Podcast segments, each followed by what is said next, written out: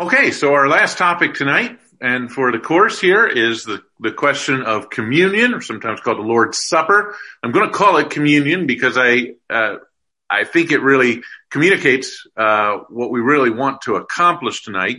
Uh, again, just like baptism, uh, communion, there's a tendency to think of it strictly in personal and vertical terms. It's uh, sort of a private celebration of what Jesus has done for me. And there is a piece of that there. Uh, but as we're going to see tonight, communion can only be rightly celebrated in community. Okay. Uh, which is again why we include it among the church ordinances. It's not just a Christian ordinance that is that is open to all Christians, but rather it's a church ordinance celebrating church truth and celebrating the church itself. Okay, so you can see here uh, that uh, I've, I've given a title to this, ensuring congregational purity by maintaining community in the church. And so I see if we can't uh, put those elements together here as we talk about this all important rite of uh, the uh, Christian church.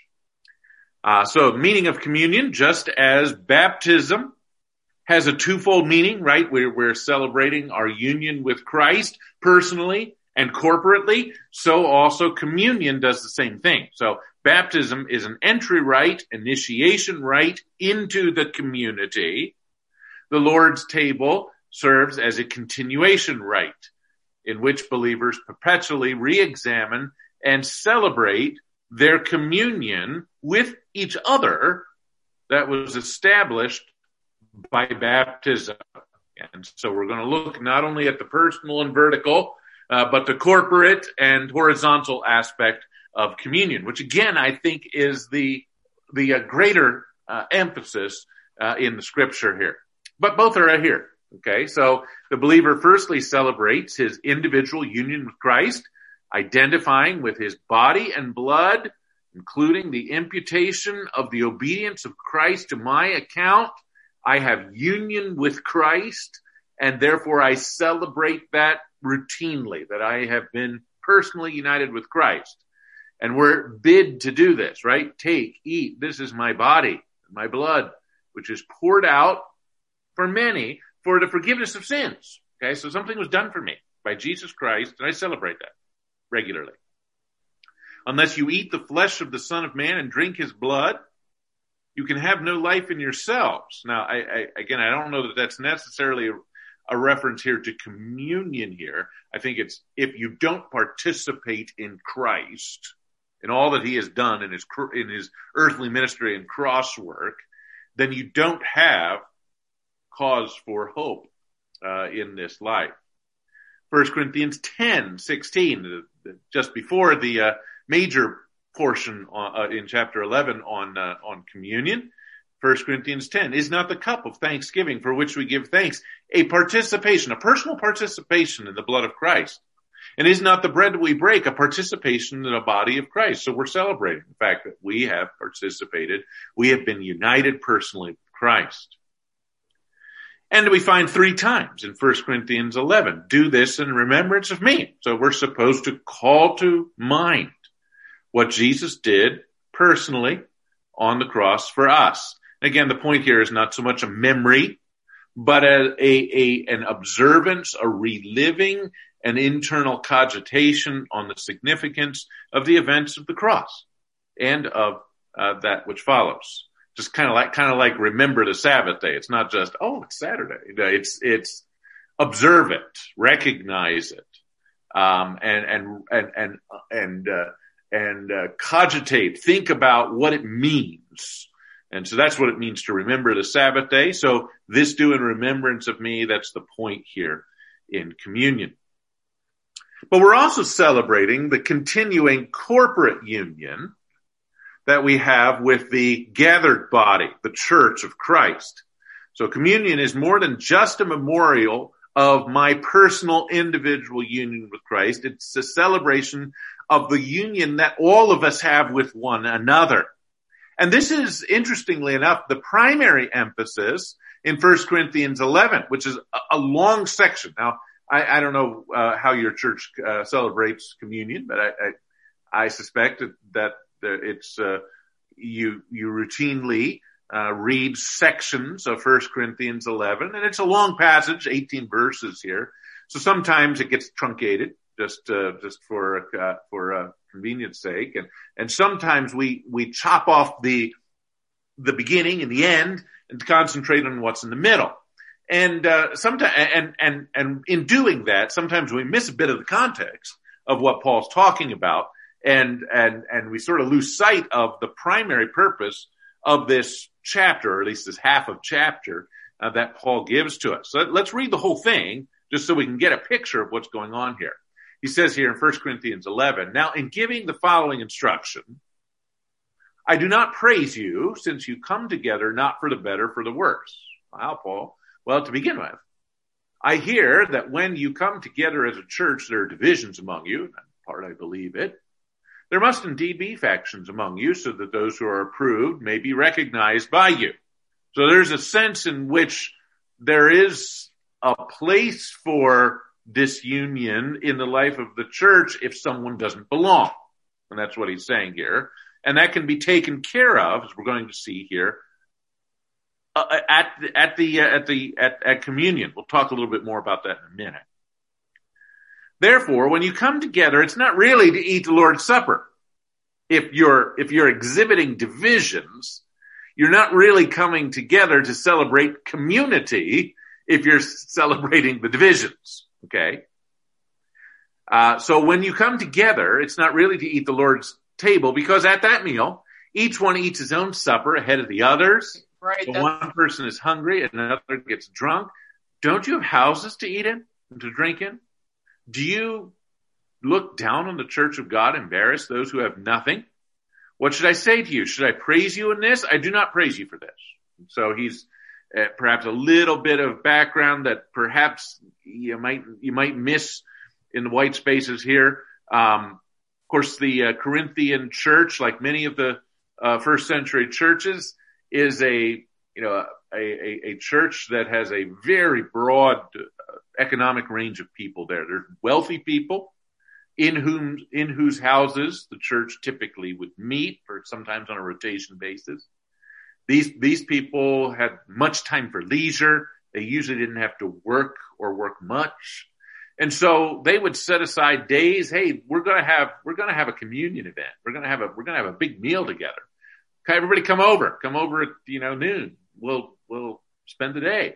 Well, the problem was that there were many in that uh, church that were in the slave class. In fact, Paul addresses slaves a couple of times in this book.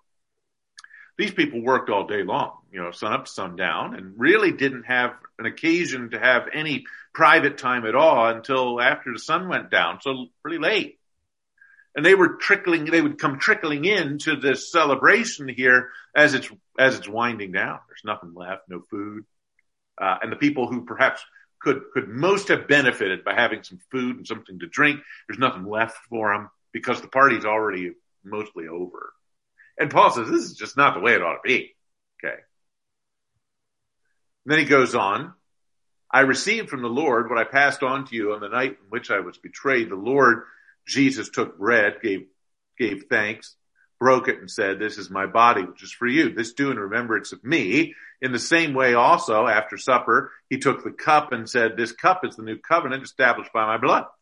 Do this as often as you drink it in remembrance of me. For as often as you eat this bread and drink this cup, you proclaim the Lord's death until he comes. So he's reiterating what Jesus said. Now he brings it back to this context of eating and drinking in the wrong way. So sometimes we, we concentrate on that paragraph, which is an important paragraph, certainly, but we lose sight of the context. Therefore, he says, whoever eats and drink, dr- eats the bread and drinks the cup of the Lord in an unworthy manner will be guilty of sin against the body and blood of the Lord. Okay. So what does that mean? What does it mean to eat or drink in an unworthy manner? Well, we get a clue in the next line. Examine yourself and then eat the bread and drink the cup. Okay, so, and, and oftentimes churches uh, will say, okay, here, here's an occasion here.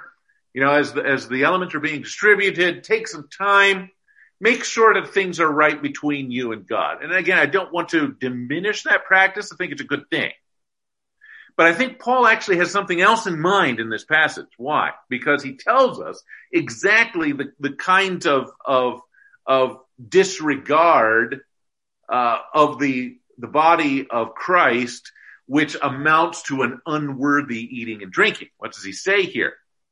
Whoever eats and drinks without recognizing the body eats and drinks judgment on himself. So, so the primary concern here is not so much sins personally directed towards God, but rather sins against the body. Okay. This is why many are sick among you. Many have fallen asleep because you've eaten, chowed down, even got drunk, and and not regarded the Lord's body. If we were properly evaluating ourselves, Paul says, we would not be judged. But when we are judged, we are disciplined by the Lord that we should not be condemned with the world. So what do we have to do to bring things together and eat in a worthy way? Well, my brothers and sisters, when you come together to eat, wait for one another. Primary thing. Okay. Make sure everybody's there before you start the party. Okay. That's the, the primary way that, that Paul says that this community can make sure that they're eating and drinking in a worthy manner and regarding the whole body, the whole gathered body of Christ. At least wait until everybody's there. Now, we don't have parallel situations here. Uh, I mean, we've got, you know, at best, you know, similar situations going on here. But I think the, the, the point of this passage here is not so much that we need to examine ourselves for personal sins against God, but rather sins against the community. Okay.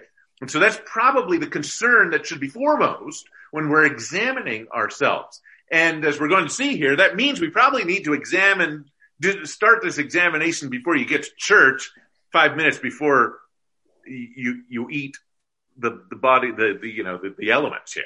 Okay. It's something that probably needs some preparation. And as we're going to see, that, that has been historical practice. Although some of those, some of those things I think have sort of, you know, been pushed to the periphery here.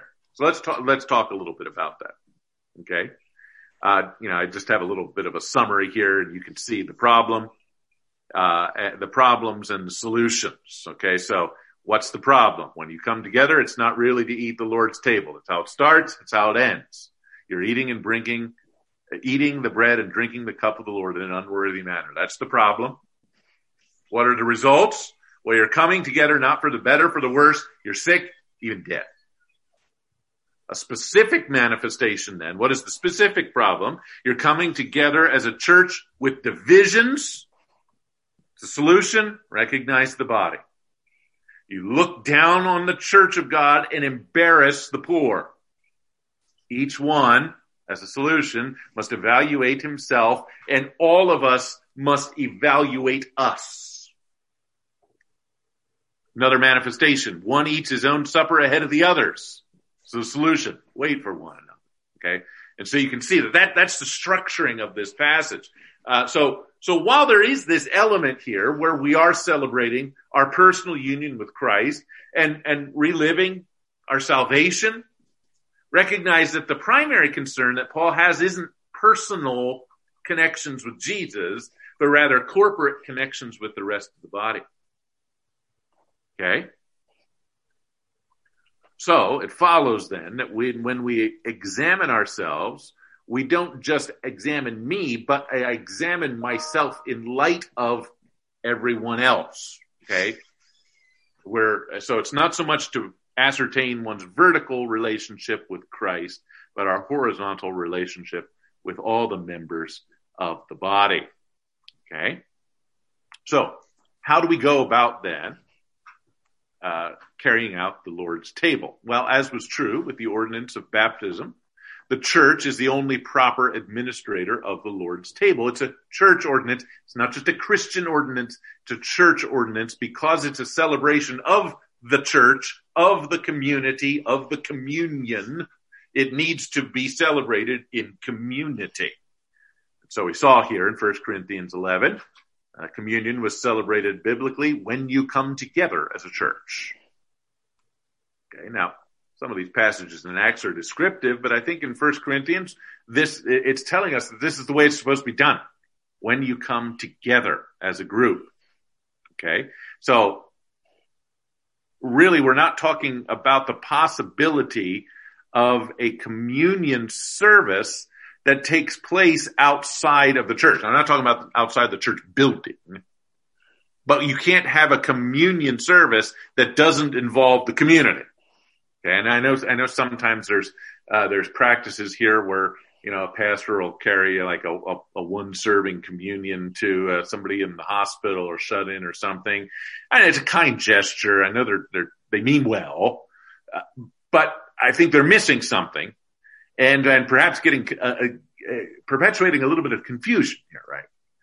Because you can't really celebrate communion by yourself. And, um, and I think sometimes what that communicates is that I need this in order to stay saved. So the pastor needs to come by and give it to me. So I, and so you get this Eucharistic or sacramental view of the communion. And that's just not, you're, you're missing something. And in fact, I think Paul would say, you know, that's an unworthy way of eating. Look out. That's dangerous. So don't eat or drink in this unworthy manner. Okay arguing from 1 Corinthians 11, we note that Paul says, if you don't all come together, if you don't wait for one another, you're not really eating the Lord's table. You're just having a party. Okay. Because only part of the local body was present. So it follows that communion can't rightly be practiced outside a full meeting of the local assembly of believers. Now, obviously people can be missed or something of that nature. But ordinarily everybody should be there. And I think we should probably privilege that service as one of the more important ones because God calls us to all come together uh, for this particularly important service. So the idea of a parachurch or ad hoc celebrations of communion, taking communion to shut in members is apparently excluded here. Um, I know people do that and they mean well, but they're but they're missing the point, the biblical point of communion when they do. 1 Corinthians 5:11 indicates as well that the enforcement of church discipline is tied with the communion service as well. So uh, there is after someone is removed from the assembly, in this case was a, a situation of incest. Paul says, after you do this, when you eat, you shouldn't eat with them. And most Baptists have looked at that and said, aha, don't share the Lord's table with someone who is under censure of the church and has been removed by church discipline. Okay. He's not part of the community uh, right now because he has been excluded. So don't eat with him. Don't share the table uh, with him. And Baptists have historically taken this very, very seriously. Uh, one of the most frequent reasons offered for church discipline throughout the history of the Baptist church was a failure or a refusal to attend the Lord's Supper. Failure to attend was an it was interpreted either as an expression of disharmony, I'm not going to eat with them, or an attempt to avoid accountability. Well, I'm not going to go to that church because I might, because I'm sinning, I might come under church discipline and this will be exposed, so I'm just not going to go. And so people would avoid this particular service in order to avoid accountability to the church. And, and, and in the, and again, in the history of Baptist life, this has been really important to make sure that people come to this service. Now, of course, they should come to, you know, all the Sunday morning services, but this one's really important. And Paul, seem, Paul seems to put special emphasis upon it. So what's the procedure? Well, it's, it's to be practiced perpetually first in the life of the church until he comes. Now, unlike baptism, which celebrates the one-time entry point, the un- union that that believer has with Christ and with the visible body, communion iteratively celebrates the believer's perpetual unity with Christ and the church. Okay. And it re- revisits, reinforces the believer's commitment to the body of Christ and the duties of church membership. Now, scripture doesn't say how often, just says do it often. Do it as often as you do this in remembrance of me until he comes. Okay. So how often is often? Well, scriptures really leave that up to our interpretation. We know a lot of, a lot of the churches in the, uh, in the, in the first century, uh, celebrated this weekly.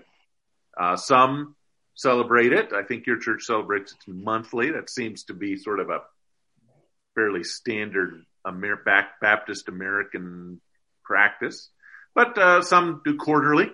Um, I think that's probably, historically speaking, the majority of Baptists. It's hard to make a big deal about communion if you do it weekly. And since Baptists make a big deal, made a big deal about uh, baptism, they didn't do it quite as often, perhaps as as uh, we might think. So four times a year. Some have gone as as few as once a year. It seems a little bit scant, but uh, again, the scriptures don't actually say how often you have to do it. But once the schedule is, is established by the church, it should be announced and announced in advance in order that preparation can be made. Again, the early Baptists typically scheduled communion services fairly infrequently, four times a year was common, and made much of the idea of preparation for the service. So you didn't just walk into church and say, oh, it's communion week. Okay. You see it at the front of the church. Okay. It's something that would have been announced in advance and said, this week is a preparation week. Why was that announced? Well, because if you're going to prepare to celebrate as a unified and united community, then you might need to address some problems, right? Okay. So if you find yourself in disunity with someone in the church, you need to be reminded, hey, next week we're celebrating communion. And if you go through the motions of celebrating communion and you're not in communion with somebody here, that's a problem. It, it, many are weak and sick among you, and many have died because they've done this. So take some time, prepare for the communion service. And they would often talk about communion as uh, the, the week before communion as a preparation week. Okay. Uh, to make sure that everything's ready. Okay. So examining yourselves took some time over the course of a week to make sure that everything was right, not just between you and Jesus, but between you and everybody else in the community. Okay. Interpersonal conflicts then between members should be resolved under pain of chastisement from the church.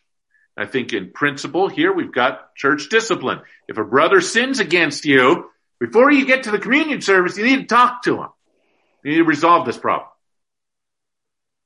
1 Corinthians 11 as well. A man should examine himself before eating and drink, drinking because otherwise you could drink judgment to yourself. So before eating, you need to examine yourselves, discipline yourselves, because if you don't, God will discipline you or will be condemned with the world.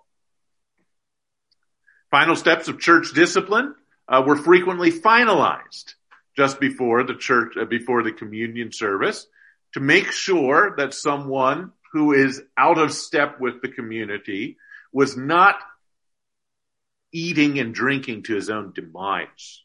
So again, we see this passage here in 1 Corinthians 5 where Paul says, eliminate, take this incestuous person who claims to be a Christian, remove him from your midst and don't eat with him.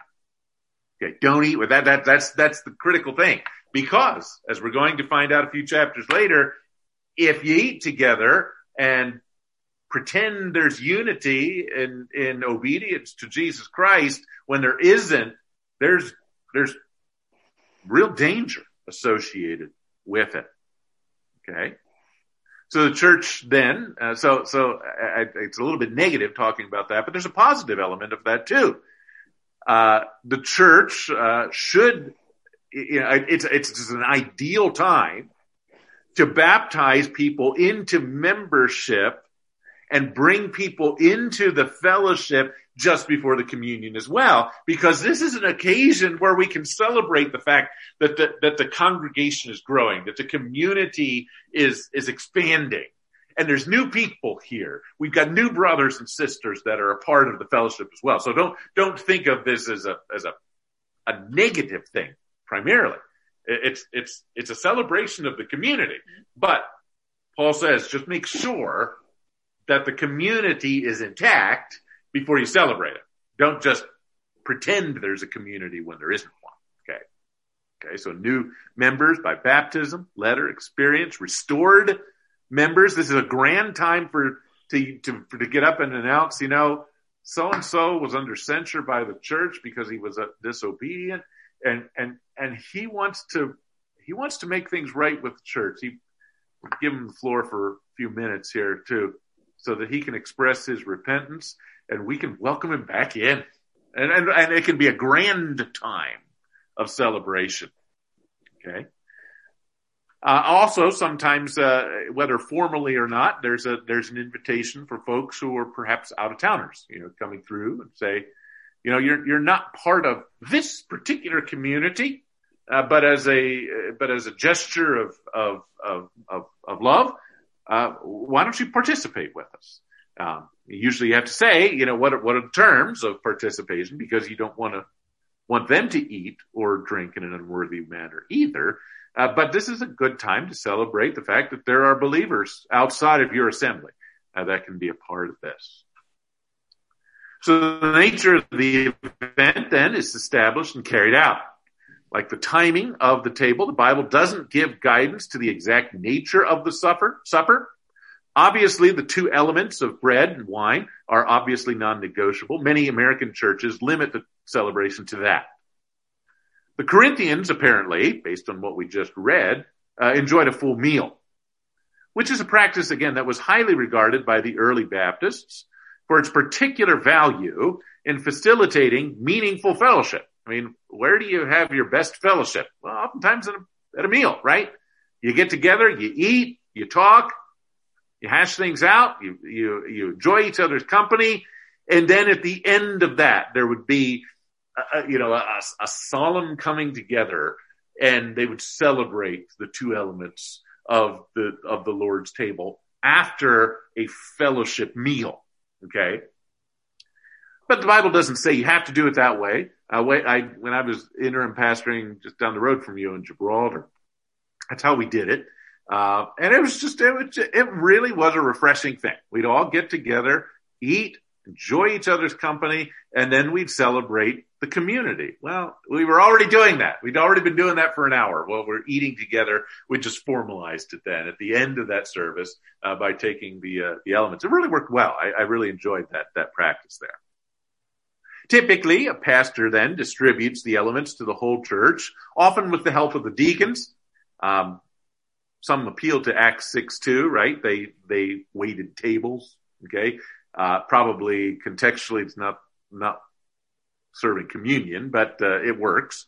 Uh, the church can appoint whoever it wants to, to help out with this. Uh, there's no instructions here.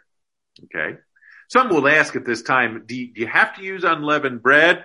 Because apparently Jesus did, because it was a Passover meal. And you have to use a single loaf and a single cup.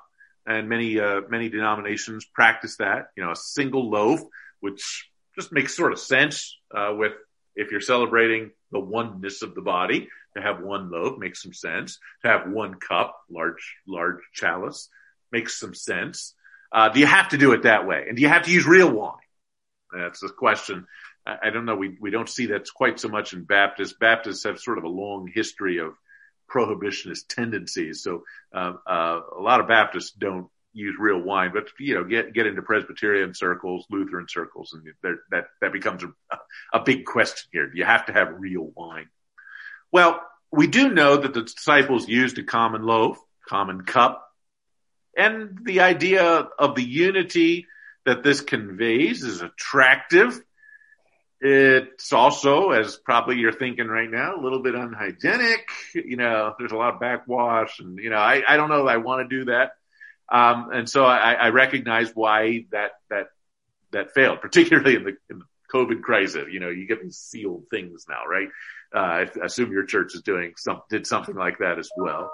Um, and it's, it's probably true that this was not the universal practice in the early church either. I mean, think about the Jerusalem church with 5,000 people. That's one big loaf of bread. Uh, so it, it probably wasn't, it wasn't universally practiced that way. Uh, that the bread was unleavened and that the wine was unpasteurized in the original supper is likewise indisputable. It was Passover bread. But the reason here was not so much to symbolize purity, but rather, right, there was no leaven in the Passover bread. Why? Because of haste. So it's, it's, it's not as though the symbolism is particularly strong there or the lack of pasteurization. Uh, so the, the idea that you have to use a specific kind of bread or a, or a, a, a specifically prepared version of the fruit of the vine is probably not something, we're probably getting a little bit more precise than the scriptures demand. Uh, so I, I, I don't know that the Bible offers a rule in this regard. Okay, so each church is, you know, can be persuaded in their own, own mind, if I can put it that way. The administrator should also review the biblical requirements for fellowship at the Lord's table. I know this seems a little bit pedantic, but it, uh, you know, this is one thing that Dr. McCune was always big on. You have to do this every time, you know, and, and, uh, sometimes it seems a little bit redundant, you know, okay, we said this last month, the month before, and the month before, and the month before. You're saying the same thing over and again. But the fact is, there's new people that come in. Uh, you've got people who, you know, are coming back. Uh, you've got people who forget and there is a real seriousness attached to that because if you do it the wrong way, what's the, what's, what's the consequence? Many are weak and sick among you and many sleep. So you just have to be very careful with this. Uh, this is what the Baptists talked about as guarding the table, guarding the table, making sure that it's done properly in, uh, in accordance to what the scripture said because of the of, of the of the dangers that are associated with doing it wrong. Okay, so biblically, uh, the pattern here is to see these four elements. First, regeneration. This is the biblical pattern. Those who had received His word were dedicated to the breaking of bread. 1 Corinthians 11, God's chastisement for eating the Lord's Supper in an unworthy manner was in lieu of condemnation with the world. It's, it's, the, the idea here is it's celebrated by people, uh, who have come out of the world and have become part of the fellowship. In fact, he goes on to say, I'm not, I'm not really worried about the sins without. I'm worried about, I'm worried about you. Okay. So regeneration is important. So the theological symbolism, I think, as well requires regeneration in order for you to celebrate the continuing benefits of the work of Christ, you have to have received the benefit of the work of Christ. You have to be saved. Okay. Um, you know, you, you have to be saved. You have to be baptized before you take, uh, take part in communion. Just logically, you have to enter before you can continue. Okay. So baptism uh, comes first. So biblically, secondly, baptism those who were baptized were devoting themselves to the breaking of bread, and again, theological symbolism here. Uh, so it has to be a chronological priority of baptism to the Lord's table. Okay. Then church membership. You say, well, I'm, I'm not, a, I'm not seeing all those details that, you, that you're putting here. Well, firstly, let's say that's the biblical pattern. Those who received his word were baptized, added and were continuing to devote themselves to the breaking of bread. So they were added to the number. Okay. So I think that's code for became members of the church. They were added to the number. I say here the material above on communion as a church ordinance, I think also suggests the necessity for church membership. Communion is observed when you gather together as a church. Now, some churches I recognize don't have a formal membership per se, a list, uh, but there, but there should be some recognition of who's in and who's out, and you celebrate the Lord's table when those who are in are there. are together as a whole church. And Paul even affirms that interpersonal accountability to the church, union with other believers in the local body was integral to the procedure. You need to make sure that you are recognizing and waiting for everybody in your community. So there's a specific number and group of people that are celebrating the community proper. Okay. And those people are identified in some way uh, by being some sort of a membership for that church. Finally, then, there needs to be an orderly walk, right? So it's demonstrated above, further below, that one of the more visible results of church discipline is the withholding of the fellowship of the table. And so the table then becomes a God ordained means of policing and correcting the conduct of her members. Okay. This leads to a question. Well, have, have any of you any questions? Let's come up for air here. Uh, any of you have questions up till this point? I have a question, and I don't think it's in this text, any of this discussion, but I think it was in our textbook. Okay. Um, probably the Presbyterian and Reformed traditions, they'll speak of the church and means of grace, one right. being preaching of the word, one being prayer. Yeah. they'll mention communion. Yes. It's not a saving grace. No, not saving grace. But, I think it's, I think it's a legitimate idea to talk about all of the elements of worship as means of grace, so long as you keep that, that, that caveat there. They're not means of saving grace. They're not Eucharistic. They're not, they're, they're, they're not sacramental as the Roman Catholic Church teaches. Okay. So it's not as though they're going to help you. Right. Strengthens our walk with Christ as part of the community. Is that what you'd say? Right. It doesn't save us. It doesn't keep us saved. It doesn't contribute to our salvation. Rather, it is a, it is a means of, of, of grace that is communicated. The grace that is, I mean, there's grace that's, you know, we communicate grace to the hearers, right? When we talk to each other, when we fellowship with one another, when we hear the preaching, grace is communicated to us. Okay, right? Again, not saving grace, but sustaining grace, which we all need. And so, yeah, I, I think it's legitimate to talk about communion as a means of grace, so long as you have that caveat, not saving grace, but sanctifying, save and, and, and sustaining grace. Cause I would say, you know, it's more than just a memorial, like going to a Memorial Day parade. Right. Uh, yeah. I mean, it's chiefly a memorial. Um, yes. but it's a memorial that, you know, has spiritual value and benefit real benefit. Other thoughts, questions? Okay, so the question then, our next question is what, who gets to be part of this? We've already said it's the church, right? Okay, so what about people who are coming through town uh, and they happen to visit your church? What do you do with them? I mean, do you do you invite them to participate?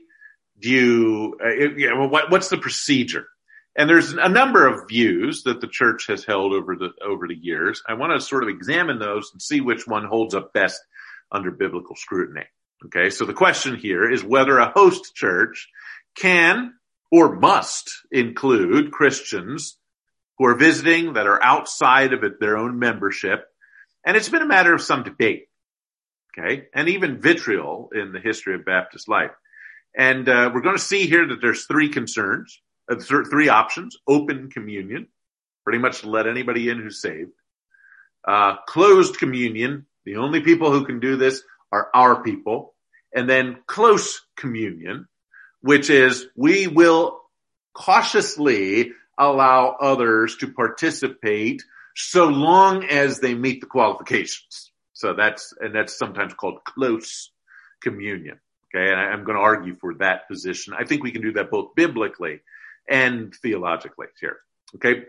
So why, why is it such a big deal? Well, the central concern here, um, the determining factor here is the purpose of the Lord's table. Those who hold to open communion, anybody who can, anybody can take, usually argue that the rite is intended to celebrate irrespective of all other differences, our common invisible union of believers with Christ. Okay. Though communion is regularly celebrated in local churches, it's not a church ordinance per se. It's a Christian ordinance or a ordinance of the church at large. Okay. So I'm just celebrating me and Jesus. It's a private thing. Okay. And so why would you deny someone their own private religious experience? Why would you do that? Uh, they're Christians. Let them celebrate with you is, is sort of the, is the sort of the sentiment. Those who hold to closed or close communion argue that the rite is intended to celebrate not only the invisible union of individual believers with Christ, but also a visible union of believers and local assemblies. As such, it's a local church ordinance and any celebration of that rite outside of a local church represents a failure to properly regard the Lord's body. Okay. These people don't belong to our body. We don't police them. They're from outside. We, we, we, we don't know if they're uh, uh, properly regarding the Lord's body. They're just, they just showed up. And so out of an abundance of caution, particularly the closed communion says, we're not saying you're not a Christian. We're just saying we don't know. And rather than be, rather than feed you something that could kill you, we're going to take the cautious route and say, let's, you know, we'll, we'll practice closed communion. Closed communion sort of is that in between position uh, and and stresses how important it is to be rightly related to a church, but doesn't actually uh, doesn't actually prohibit someone uh, from participating just because he's not part of that body. Okay, so open communion is offered without restriction to any professing believer. No inquiry, no stipulation is made that he be baptized, that he be a member of the church, or even that he possesses an order, orderly walk. Although sometimes there's a caution made, you know, don't eat this in an unworthy way. Strong offers four reasons for rejecting this position in his systematic theology. First, open communion defies biblical practice. Okay. That's not how they did it in the early church. Second, open communion se- severely clouds the symbolism of the unity of the local church that is communicated and celebrated at the Lord's table. Thirdly, open communion minimizes the value of baptism and church membership while attaching near sacramental value to communion. Okay. Eh, you're not baptized. You're not part of a church, but go ahead and take this. Okay. Well, it, almost then communicates that this has got some sort of uh, magical value that's going to that's going to either save me, contribute to my salvation, keep me saved, or whatever the case may be. And I think it's really important that we distinguish what's happening in communion from other denominations, uh, particularly the Roman Catholic view that says this is this is something that you need to do in order to stay saved or be saved. Okay, I think it, it clouds that. Then finally, Open communion eliminates accountability of church discipline. Anybody walked in the door can take it. We, we don't, we don't know who you are. Uh, just, we'll just hand it to you and uh, you can police yourself. Closed communion is the act, is the opposite. It restricts communion to professing believers who are immersed and members in good standing of the host church alone. It's particularly common among landmark Baptists, but it's not unique to them. Uh, landmark Baptists, if you're familiar, are typically suspicious of the validity of churches. Uh, many landmark Baptists say if your church can't trace its lineage all the way back to John the Baptist, it's not a Baptist church. And so they're very suspicious of a lot of Baptist churches. And so they say, rather than take any risks, we're just going to lock the doors and, and, and close and communion's just for us. Okay. In principle, the practice is valid. I mean, a church can't successfully evaluate the behavior of strangers. Well, you know, I don't know who these people are. Um, it's the safest course of action then not to eat with those outside the church. Opening the rite to a stranger potentially makes the church an accessory to his crimes and a cause of divine judgment. The reason I, I pull back from this position is the fact that in the New Testament, we, we actually see instances of people who are not members of a specific local church partaking in the Lord's table, specifically Paul in Troas. Uh, we, we don't know exactly. I, I would guess that Paul would be a member of, of the church at Antioch. That's where he was, that's near where he was saved. That's where he was discipled. It's where he spends a lot of time before he goes out on his missionary journeys. He's probably a member of the church at Antioch. And yet on his missionary journeys, he, you actually find him participating in the Lord's table at, at churches and specifically here at Troas.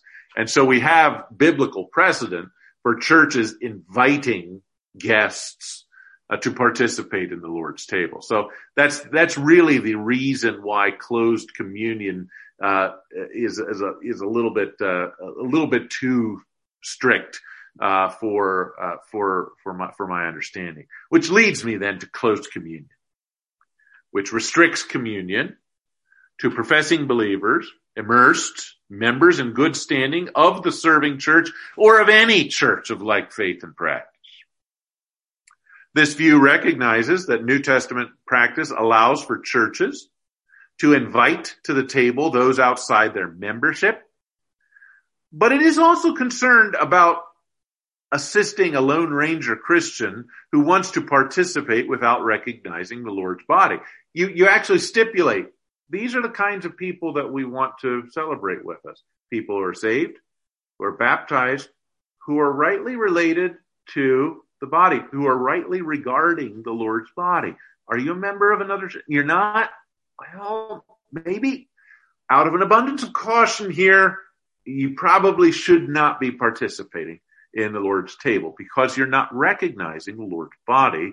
You're not attached. You're not a member. You're not under the accountability and, and, and guidance of a local church. So it's best that you back off. Now, most who practice close communion allow people to, you know, they, they give the rules and let people police themselves, which perhaps perhaps is a loose practice, but that's how typically uh, close pra- close communion works. In the early church, it's actually kind of interesting. Uh, in, in, early Baptist life, uh, churches would actually send member, like if, if, a member was going to be on a trip, he was going to, you know, he was going to, you know, of course, people went on long trips, you know, and they would give him a letter say, which actually said, this man is a member in good standing of our church. He's baptized and, and, and, and converted and he's got a good testimony. And, and you actually carry this letter with you. So you went into the church and they were having communion. You'd say, you, you come to go pastor before the service and say, here's my letter from my, from my church, which says I'm, I'm, I'm, I'm authorized uh, to receive communion. And, and that would be often be recognized then. A lot of, uh, and, and particularly the Philadelphia Baptist Association, which really dominated American life uh, in, the, in the 18th century. Okay, we find that that was uh, uh, true in the Didache as well. Didache is a is a uh, is a, a, book of of early church practice uh, that uh, so, that was written as early as the end of the first century, probably second century. But here's, here's what it says. Let no one eat or drink of your Eucharist unless they have been baptized in the name of the Lord. For concerning also the Lord's has said, give not that which is holy to dogs. Make sure they're saved. But every Lord's day gather yourselves together, break bread, and give thanksgiving after having confessed your transgressions, that your sacrifices may be pure. But let no one who is at odds with his fellow come together with you unless they be reconciled that your sacrifice not be profane. For this is that which was spoken by the Lord in every place and time offered to me pure sacrifices, for I am a great king, says the Lord, and my name is wonderful among the nations. So in keeping with this policy, churches that practice close communion extend communion as a courtesy to transient believers who by letter or by personal affirmation are established to be saved, baptized members in good standing with a church of like faith and practice. Now you say, okay, why, why are those things singled out? Baptism and church membership.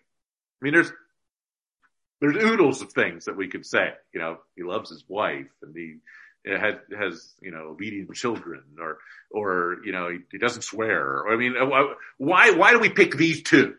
Okay, they have to be saved, baptized, and members of a church. Well, again, again, recognize the point of communion here. Uh, while there are other things that people can do wrong in the church and things that the other commands that God gives to us of things that we need to be doing. These two are of the great, of great import and they're emphasized for three reasons. One, baptism and church membership are highly visible, measurable, biblical benchmarks of obedience. And you can say, yeah, do you love your wife? Well, yeah. Well, that, but that, but it's, it's hard to measure that. It's a lot, it's, it's very easy to conceal that. Um, and, and so, so, so baptism and church membership are highly visible and measurable benchmarks of obedience. Secondly, they're body centered. Remember, baptism and, and the Lord's table are church ordinances that celebrate the body. Okay. And so your relationship with the body has to be right, right? So Paul's chief concern again in 1 Corinthians 11 with their practice of communion is that after is is properly evaluating the body. And so this issue receives similarly high concern. If one is not baptized into membership and into accountability to the local church he isn't giving much regard to the body. He, he, doesn't care much about the church and for that reason he's not properly regarding the lord's body for that reason then he is at, at greatest risk uh, for taking communion in an unworthy manner. And then finally, baptism and church membership are public matters of ecclesiastical accountability and purity. Since Paul's chief concern with the practice of communion in 1 Corinthians 5 is protecting public purity, such issues receive similarly high concern as well. Okay. So that's why we single these out. You say, well, why, why are these so important? Well, these are the reasons why these particular issues come to the fore uh, in communion. Any questions up till this point?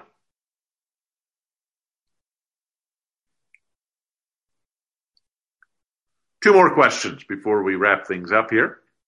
Should a pastor ever publicly withhold the elements from someone who wants to participate in the communion service? So come, somebody comes in, and you know the you the, the plate's going past and you can see it. They're going to take it, and you say, "I know they shouldn't be taking it. Uh, what should we do?" Okay.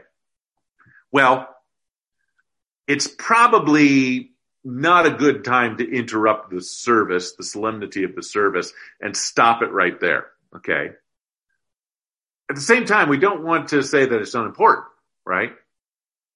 Well, if adequate preparations are made, those present will be keenly aware of who is and who is not invited to partake.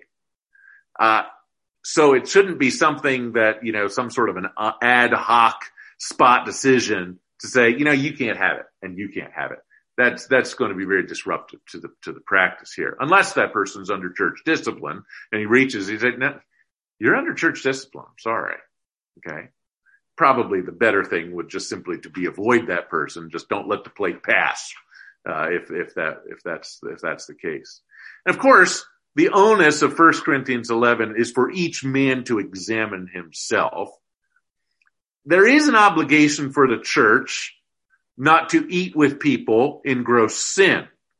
And so if somebody comes in that you know is in violation of the of the church's communion participation policy and insists on bullying his way in and participating anyway, the table administrator should, and it's within his rights to withhold the elements in order to uphold the purity of the church and to avoid facilitating sin and participation in the in divine judgment. And uh, it can be awkward. Um, and you want to do as much as you can to keep that from being some, some sort of a public scandal here. At the same time, there's a lot at stake when someone eats and drinks in an unworthy manner, right? Which leads to the last question. Couldn't, doesn't this look unloving? Maybe. That's why we explain it month after month, right? So that people understand why they're included or excluded. You know, you're excluded, well, not because we don't like you or don't think you're saved or don't think you're a Christian, but, but, but because you don't meet what we have discerned the qualifications of communion in the Bible to be. Okay. And so it, so it so gives an explanation month by month who is and who is not permitted to participate in the table. So I wrap things up by saying here, if the Lord's table can be reduced to a simple memorial of the death of Christ for individual sinners, then the rite can be practiced rather loosely. It's a Christian ordinance, very few restrictions on its practice. But since the Lord's table is also an act of community that secures the unity and purity of the gathered church, then the details become important. And this being the case, the practice of close communion commends itself as the most biblically and theologically viable expression of the Lord's table. I'm pretty sure that's what you practice there in community, correct? Okay. Questions as we wrap up this section? I, I, I suppose I, I'm, I'm throwing it open for really anything, any any lingering questions you have really from the whole semester. Uh, this wraps up our, our, our notes. Uh, but do you have any questions on this specifically or anything that we just didn't cover? Yes, Linda. Have you heard of anyone that has been excluded um, in, in your experience or have you seen it? I have. I've seen it done well and I've seen it done poorly. Okay.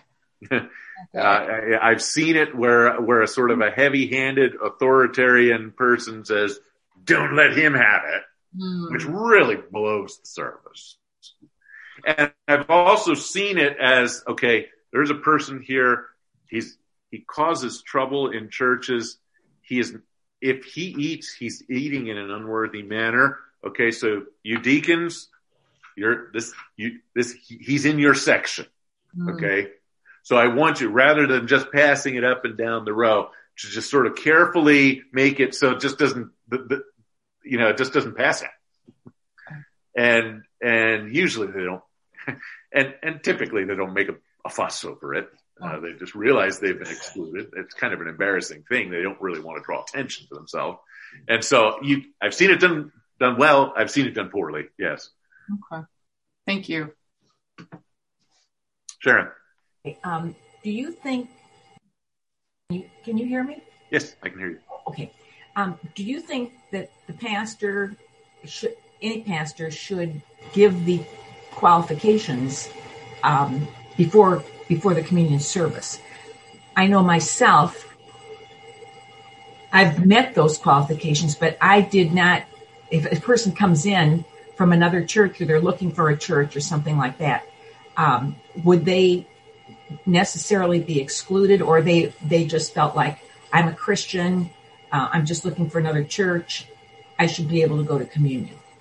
Well, I, yeah, again, that's that's that's part of the problem. People come in, they don't know why your church does what it does, and so that's why I think it's helpful to explain it briefly, but explain who can participate, who can't participate, and why. I think I find that a lot of people, even even people who are accustomed to open communion, listen to that and say, you know, I, that's not the way I've done it over the years, but that's, you know, they, this church takes things seriously and, and most people appreciate that. They're not insulted. They don't, they, and, and since you explained, we, it's not that we don't think you're saved. Okay. That's, that's, that's not the issue here. Uh, so we're not trying to make a judgment call about whether you're saved. It's just the Bible says this is really important and, and, this is what the Bible says you have to do. And, and we take that seriously here. So if you don't meet the, meet those things, again, we're not saying anything about your spiritual condition per se. It's just that this is our church's policy. And I think most people are, are generally good with that. Uh, and if they're not, you probably don't want them as members anyway. So yeah, Wes. I it would seem, uh, knowing human nature, it would seem like uh, with the official position of a close communion, uh, it would seem like if not carefully guarded that it would kind of kind of slip into a open communion in practice, de facto open communion, where it's where you mean it to be close, but you know, especially larger the group. Right. And that's, that's, I, I remember one time that, uh, Dr. McCune went to a church um, alumni, you know, he went to their church they were practicing communion there and, and they didn't say anything. They just said, let's do communion now. And they did it all. And, and, and Dr. McCune went up to that alumni and said, you know, you didn't say who, you, you, you didn't, you didn't give the details. You have to do that every time. And he sort of dressed him down a little bit, not publicly, but, uh, you know, sort of dressed down as a, you, you need to be careful. You need to guard the table. It's really important. And so, and so I, I've never done that. I haven't gotten perhaps to that. I don't think I've gotten that stature yet, but uh, I, I, appreciated what Dr. McCune would do there. Because if you go to a, I don't know about all Catholic churches, we were at a wedding and they gave instruction. If you're not a Catholic in good standing, don't participate. Yeah, oftentimes, you know, the Catholics are much more strict about that than we are. Right. And then there's, I mean, just a side note, but our president's been denied communion by several uh, yeah. bishops and yeah, and and I, you know, when I when I hear a Roman Catholic say don't eat if you're not if you don't meet the qualifications, I'm, I'm like I'm fine with that. Yeah, I was, you know, I understood. I wouldn't partake with them anyway. Yeah, yeah, for yeah for many reasons, right? But but but at the same time, I, I think most most people, if you get a, a gentle explanation of what we're doing here and most people are like, okay, uh, that's what the church does here, and I can I can acknowledge that. It's, I don't find this personally insulting, and uh, and that's why you have to do it, you know, carefully and gently every time. One other thing, Mark, I want to just say that uh, this course here, you know, about about people that may be practiced and uh, you know oh oh that's always supposed to be that way. I, I really appreciate the overall the your coverage of this because this has been a very practical thing and and you know I've been saved for quite a while now and and yet you know some of this stuff was either maybe I don't know if it was not brand new but you know oh yeah. Good good slap on the face. Oh yeah, that's right. Yeah, yeah, got keep that in mind. So I appreciate the practical nature of this. Good. Okay, I'm glad for that. Yeah, I've got, got to keep the keep the B in the Baptist there. So, okay. Well, that I guess does it here. Uh, thanks for coming through. Thanks for sticking out through a you know hard semester here. So, uh, and glad. Thank glad you so much. Together. Yes. Yeah, thank, yes, you. thank you very much. Thank you very much. I really appreciate it. Okay, and then uh, next semester, I think we'll do uh, eschatology or end time. So if you're interested in that, I suspect we'll be back in person then uh, in the in the fall. I believe you're moving that way at the end of May, so I, I that's my guess.